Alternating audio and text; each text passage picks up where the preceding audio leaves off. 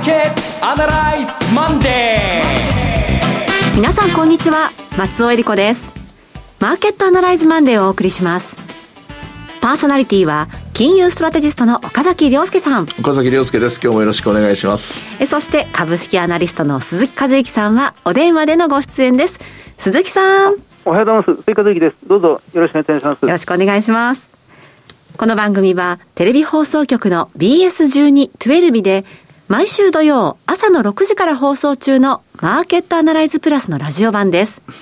海外マーケット、東京株式市場の最新情報、具体的な投資戦略など耳寄り情報満載でお届けしてまいります。さて、今日はなんか東京もだんだん寒くなってきて、冬が近づいてきてるなという感じがするんですけれども。うん、でもまあ、青空が広がっていて、えー、で、328円高ですか。はい。いい感じで始まりましたね、久しぶりにね。そうですね、うん。いろいろと不安な話っていうのはね、うん、もうそんなのか、あの、探さなくてもそこら中に転がってるんですけども。はい。だけど、まあ、こういうところが市場の面白いところですよね。となりますと、今週は結構あったかめな、あったかめなマーケットになりそう。ということで、はい。それじゃあまたっていう感じです。そう そういうわけで。詳細用でこの後に伺いたいと思います。はい、そして一方か、あの、鈴木さん、決算の方も出てますね。そうですね、あのまあ、大所がかなりの数も出揃ってきて、ずいぶん傾向というか、パターンが見えてきたようなところもなきにしもあらずなんですが、はい、そのあたりが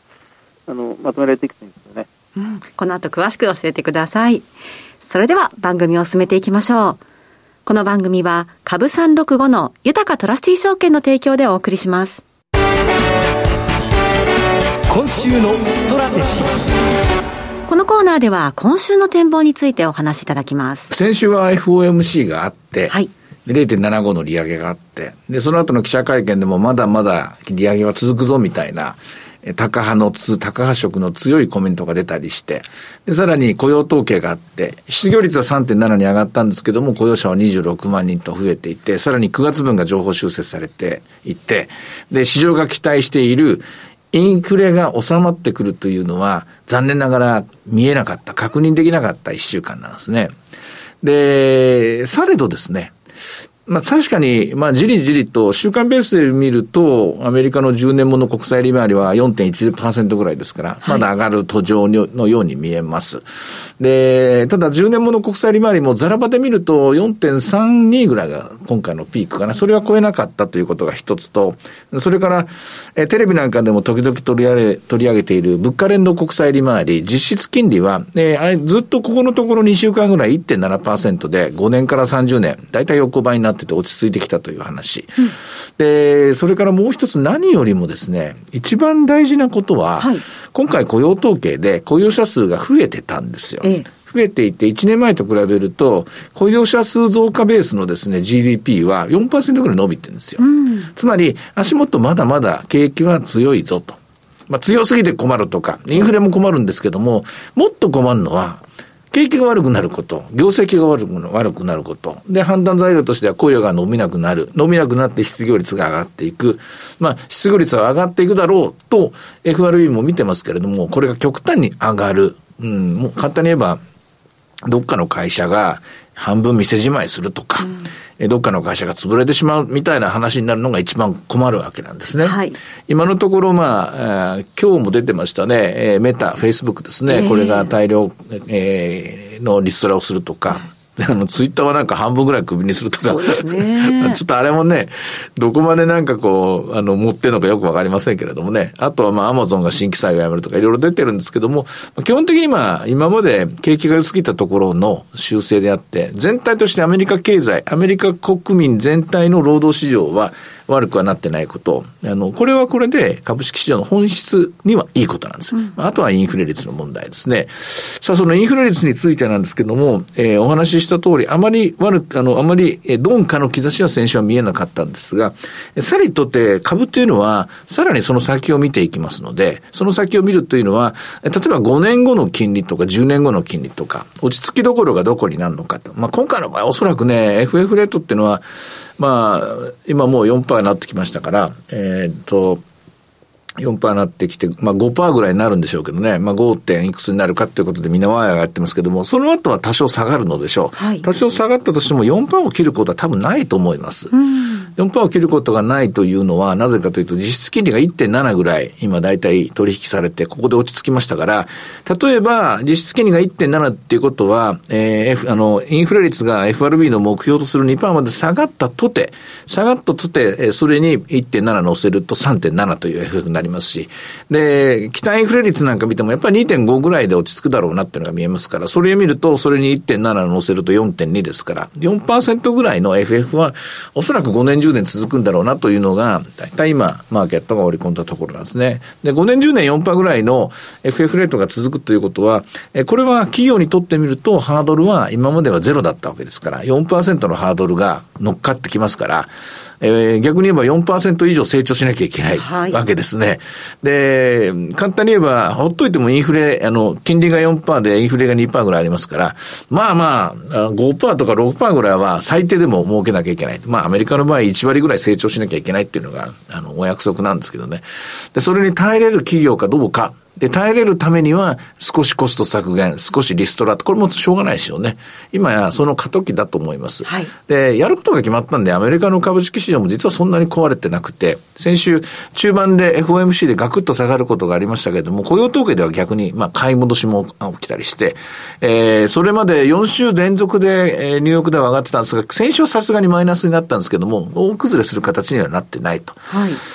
と、今までの話を総合して、さあ日本株ですと。日本株について言うと、まあ決算もトヨタが出て、ソニーが出て、まあ案の定っていうかあんまり意外感がなくて、で、意外感があるとすれば、ソニーのあの業績ですね、ソニーのビジネスモデルが通用してるっていうのは改めてみんなみんな思い、えー、直したところじゃないかなと思いますね。えー、何も、えー、プラットフォームビジネスはアメリカの専売特許じゃないぞと。えー、ね、なんだかんだ言って、すべての映画はソニーに通じるとか、すべての音楽はソニーに通じるとかですね、コンテンツは何だ気がつけばソニーだらけだったみたいなところも、あの、ストリーミングビジネスというのが軌道に乗ってきましたからね、ようやく分かってきたと。ひょっとしたら、ひょっとしたら、あの、今のえー、日本の株式市場の大きな番付、えー、トヨタの絶対優位っていうのはありますけども、やっぱこれソニーが超えるかもしれないなという見方も一つ見えるかなと思いますけどね。まあこれは夢のような話ですが。いろいろ言いましたけども、えー、一応全部私はここまで、えー、明るい終わり方で話を、はい占めています。そうですね。うん。日本株については、えー、冒頭で言いましたけども、27,500円乗ってきましたが、月曜日の段階で超えてきて、で、今週はスペシャルコーテーションというですね、先物とオプションのですね、生産日があるんですね。おそらく2万8000円か2万、2万8500円はかなり大きいと思うんですけども、2万8000円を超えてくると急に、あの、買い物が集まりやすい展開になると思います。ですから、え少し詰め伸ばしての詰め伸ばすっていうのは、あんまり褒められた言い方じゃないですね。とりあえず強気で臨んで買いから入ってもらって、で、週末にかけて大きく値を上げるところでリグっていいかなという、この買いのリズムが通用する一週間になるんじゃないかなと、そんなふうに戦略を立てておきたいと思います。なるほど。先ほどソニーの話もありましたけれど、鈴木さん、日本株いかがでしょうか？あの、そうですね。あの、まあ、決算発表が、まあ、大所が大体一巡し始めているというところなんですが、まあ、今週もまた大きな山が来ますよね。これまでのところで、業績が好調だった企業っていうのは、大体3社に1社ぐらいですね、増額修正されたっていうのはそのぐらいですが、あのその内訳をある程度分けてみると、あのまあ、3つか4つぐらいのパターンになんか分かれるような感じがするんですよね。はい、で、まあ、まず1つは、もう、もともと本業が絶好調であるという会社がそのまま良い。コロナもウクライナの問題もあまり関係ない。心配したんですけど、影響はほとんど出ていないっていう、それ以前からずっと業績好調のまんま来ているっていう会社が数少ないんですが、やっぱりありますね。それが今回も非常に好調です。で、まあ、それとよく似てるんですが、やっぱり経済再開によって、一時的に落ち込んだ、まあ、コロナで落ち込んだその業績が、ここに来て急回復しているって企業も、ここに来て目立ってきてますね。はい。まあ、こうこういうものがまず一つあります。それから、えー、っと、先週の総合消費者とか、あるいは半導体消費者の決算で明らかになりましたが、この価格転嫁というか、インフレ利益を丸ごと享受している。それでウハウハ儲かってるって会社がやっぱり一方では存在していて、そ、ね,、れがびっくりするぐらいの増額修正を出してきてるっていうのも、今の決算のもう一つの大きな特徴ですね。でこれが、まあ、でもこれがじゃあ来期、再来期、それが続くかっていうと、そこはまた難しい問題で、今は絶好調なんですけど、に見えるんですが、これはちょっと持続性というのは別の観点から考えていかなきゃいけないなっていうのが、まず2つ目のグループとしてありますね。それから3つ目として、あの今回のこのコロナとかウクライナで、やっぱりこの歴史的に我が社を根本から変えていこうという、まあ、決意をした会社、まあ、それがまあ2年目、3年目を今迎えつつあるんですが、それがあの実を結びつつあるっていう、構造改革を断行して、はい、それの軌道に乗ってきた会社っていうのを、ずいぶん出てくるようになりますね。こういうものが今混在していて、まあ、それを全部ひっくるめて業績好調の銘柄も、うん、3社2社あるっていうふうに言われているような状態になってますね。うん、そこが今の最も大きな特徴で、でそれぞれに銘柄を見つけていくっていうのが、まあ、今は戦い方としては、個別の銘柄を見ていく上では一番重要なんじゃないかなというふうに思います、ね、なるほど、3パターンあるんですね。えー、そしてあの先ほど岡崎さん、アメリカの株式はそれほど崩れてはないということだったんですけれども、うん、今週、中間選挙がありますね。はいこの結果によっては何かこう影響がっていうのはありますでしょうか？ボロボロに民主党が負けちゃうとですね、話が変わってくるんですけども、うん、そんなにまあ、まあ、あの、会員の方がね、共和党が取るっていうのはいつものパターンだから、これは織り込んだとして、えー、焦点は共和党が、えー、上院も取っちゃうのかどうかっていうことになってますけども、はい、これはまあ、人数も絞られてますので、最後の最後までわからないですよね。わからないので、まあ私は、えー、このニュースに関しては今のところ織り込むのは予想と。で、専門家の話を聞くのもよそうと。はい専門家っていうのは、ウクライナ侵攻以降、一人として当たってませんしね。でもっと言うと、トランプ大統領とバイデン大統領のたあの戦いの時も当たりませんでしたしね。今、この政治とか地政学上のリスクで当たっている専門家がいないので、専門家の逆をやった方がいいかなと思います。そうですか。そういう攻め方もあるんですね。あると思います。そして、えー、木曜日ですね、アメリカの消費者物価指数も出てきますが、うん、このあたりはいかがでしょう？これはね、あんまりあの大きく下がることも大きく上がることもないと思います。大体前回並みの数字、数字が出てくると思いますね。えー、っと、まだ時間ありますよね。はい、あの、クリーブランド連銀がですね、あの、面白いもの作りましてですね、あの、インフレナウっていうのを出してるんですよ。インフレナウ。はい。要するに、今日は11月7日ですよね。今日のインフレ率っていうのを計算してるんですよ。さすがですよね。クリーブランド連銀。えー、悔しかったのに、G もこれぐらい作れよと思うんですけどね。まあ、やってるんですよ。はい、まあ、あの、興味ある人は、クリーブランド連銀のホームページ行ってもらって、はい、えっと、インフレーションナウキャスティングだったかな。グーグルでも出ると思いますけどね。で、それ見ると、今の足元のインフレ、こうだこうだっていうのをやってますので、もうこれ専門家予想する、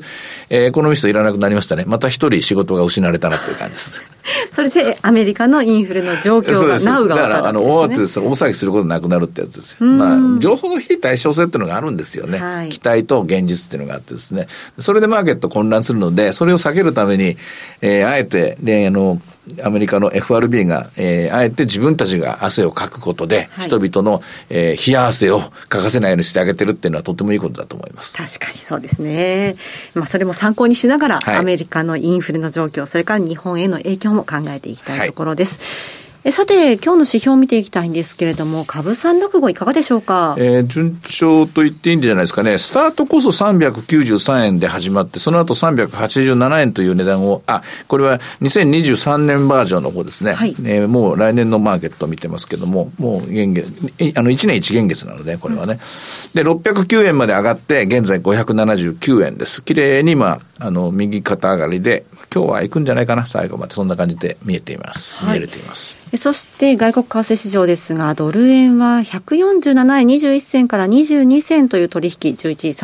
31分行われていましたが、今週のドル円いかがでしょう？まあ、これもレンジでしょうね。うえー、大きな介入があった後ですので、はい、慌てて52円、53円に行く力がないしし、もちろん、えー、予想に反してというか、クリブランド連銀の見通しにも外れて、えー、インフレ率がまたた、また増えて、ということになると、またまた、あの、ハイヤーハイヤーでですね、例のターミナルレートが上がっていくことを期待して50円を買いに行こうという向きも出るかもしれませんが、ただ先週の一つの収穫というのは、はい、ターミナルレートが上がるだろうと。言ったにもかかわらず、新たなドル高水準までいかなかったという、そこがポイントなんですよね。あの、株はというと、新たな株安水準にいかなかったし、まだまだ金利上がりますよって言っても、長期金利は新たな金利上昇、金最高位水準までいかなかったという、ここは先週のマーケットで覚えておかなきゃいけない、それぞれのマーケットのプライスアクションだったと思います。はい。持ちこたえたという感じなんでしょうかね。ううねはい、はいさて、いろいろ展望していただきました。今週末土曜日には朝6時から放送します。マーケットアナライズプラスもぜひご覧ください。また、Facebook でも随時分析レポートします。以上、今週のストラテジーでした。えではここでお知らせです。株365の豊トラスティ証券から岡崎良介さんがご登壇される YouTube から飛び出しての全国無料セミナーをご案内します。11月26日土曜日、横浜で豊トラスティ証券資産運用セミナー in 横浜を開催します。12時半会場、午後1時開演です。講師はこの番組でもおなじみ岡崎良介さん、商品アナリストの小菅勤さん、進行は大橋弘子さんです。小菅さんが金、プラチナ、原油などコモディティ相場を展望。そして岡崎さんが株式相場の短期から中期見通しを1時間半たっぷりとわかりやすく解説します。さあ、岡崎さん、11月26日土曜日、横浜ですね。もう、あの、マーケットアナライズっていうテレビ番組を見てくださってる方は、1回目の、えー、トライアルが終わったとこなんで、えー、先週の土曜日の放送、はい、えー、見てもらったらわかるんですけど、実はガラッと我々、えー、趣を変えまして、番組構成も変えてですね、もう、いきなりグローバルラップと言いまして、あの、称しましてですね、まあ、ナスダック、それからニューヨークダウ、フッツィ、えー、イギリス株ですね、それからドイツ株、そして日経平均、金、原油っていうのをいっぺんに並べて、で、いっぺんに、あとまあドル円とかもいっぺんに並べて、いっぺんに議論するっていう、そういうようなスタイルをとってるんですが、えー、今回大阪でもかなりその色をつけてですね、えー、どうやってこれから先の国際分散投資をすればいいのか、もうこれ戦術論に入ってるんですけどね。はいもう戦略的にはもう、あの、こんだけ株下がったんで入っていいですよっていう話をしてるんですけれども、ただそうは言うけれども、150円のドルは買いたくないしなとか、はい、まあ、この辺のところはもう戦術的に対応していくしかないんですね。で、それを、そういったところを中心にですね、横浜でもまた、えー、より詳しく、あの、まあ、逆に言うと、その金融危機が来るのかとかですね、あの、傾向体になったらどうするんだっていう議論が、あの、もう、ま、また、それはまた半年後にしましょうとか、一年後にしましょうっていうところあるんですけどもね、より戦術なところをですね、深く掘り下げている、そういうスタイルのセミナーが、えー、今今月から始まったと。それの、えー、2回目が横浜です。えー、皆さんご期待くださいというところですね。はい。11月26日横浜です。入場無料です。150名様をご招待いたします。会場は JR、京急、東急東横線横浜駅から徒歩7分、横浜市営地下鉄ブルーライン横浜駅から徒歩4分の TKP ガーデンシティプレミアム横浜西口です。最寄り駅から徒歩圏内です。セミナーのお申し込みお問い合わせは、豊かトラスティ証券お客様サポートデスク、フリーコール0120-365-281、0120-365-281までお願いします。受付時間は土日祝日を除く午前9時から午後7時までです。貴重な機会です。お近くにお住まいの皆さん、ぜひ振るってご応募ください。なお、ご案内したセミナーでは、ご紹介する商品などの勧誘を行うことがあります。あらかじめご了承ください。以上、株365の豊かトラスティ証券からセミナーの情報でした。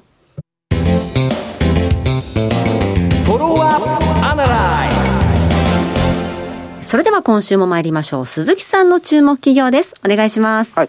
えっと、まあ、今日ご紹介する企業は NTT データです。銘柄コード9613の NTT データですね。あの、もうご存知のように、えー、システム開発、えー、インテグレーターの世界では、まあ、日本ナンバーワンということになりますが、NTT グループですね。NTT は NTT ドコモを、まあ、吸収合併するような形で、TOB で、参加に収めたんですが、NTT データに関してもそういうことは一頃言われましたけど、今のところは NTT データに対してそういうことを行う気はない。ただ、NTT グループ全体として大きく再編していこうというので、今後 NTT データのグループ内での位置づけというのは随分変わっていくんではないかなというふうに思われますが、えっと、実は今日決算発表なんですね。今日引き跡に決算が出てくると思います。はい、ですから、まあ、決算発表、本当は見てからの方が良いのかもしれませんが、まあ、第一半期は非常に好調でしたので、まあ、そんなに大きく、まあ、業績がぶれるという企業でありませんから、まあ、大丈夫だろうという、その見切り発車のような形でご紹介しているという次第です。えっと、まあ、前場、えっと、2100円ぐらいの株価です。時価総額が2兆9000億円。えー、売上が3兆6000億円、えーまあ、総資産が3兆1000億円という会社ですから、まあ、少しだけ割安な位置につけているというところですね。PBR で2.3倍ぐらい、PER で18倍ぐらいです。ROE が10%ちょっと超えてる、10.2%というところですね。配当利回りが0.9%です。えっと、先日、先週になるんですが、えっと、地銀の広島銀行が、はい、えっと、システムを変更する、まあ、それまで福岡フィナンシャルグループ、福岡銀行なんかと一緒に、えーまあ、自分のところのシステム、金融システム、決済システムを使っていたんですが、そこから離れて、離脱して、えーまあ、コンコルディアフィナンシャルグループ、横浜銀行のシステムの傘下に入るという、まあ、動きが表面化したということでありますね。はい、で、えーまあ、IBM から NTT データのシステムに入っていくということのようなんですが、まあ、このあたりでも、まあ、クラウドをこれから利用する機会が、まあ、金融機関も相当増えていくと思いますが、クラウドをすべて、まあ、Google とか Amazon に依存している自体も、まあ、少し、まあ、恐ろしいなというところもありますので、まあ、国産のクラウドシステムを、まあ、大規模に提供している会社、いくつかありますけど、中でも最大のは NTT データということになってくるんじゃないかなと思います。えっと、8月、3か月前の8月の上旬に発表しました、第一四半期の決算では、売上が14%増えて、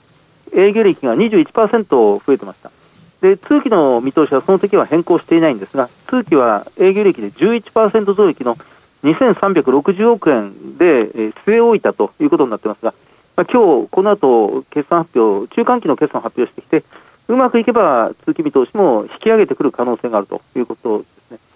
あの NTT データはそのシステム会社にしては珍しく、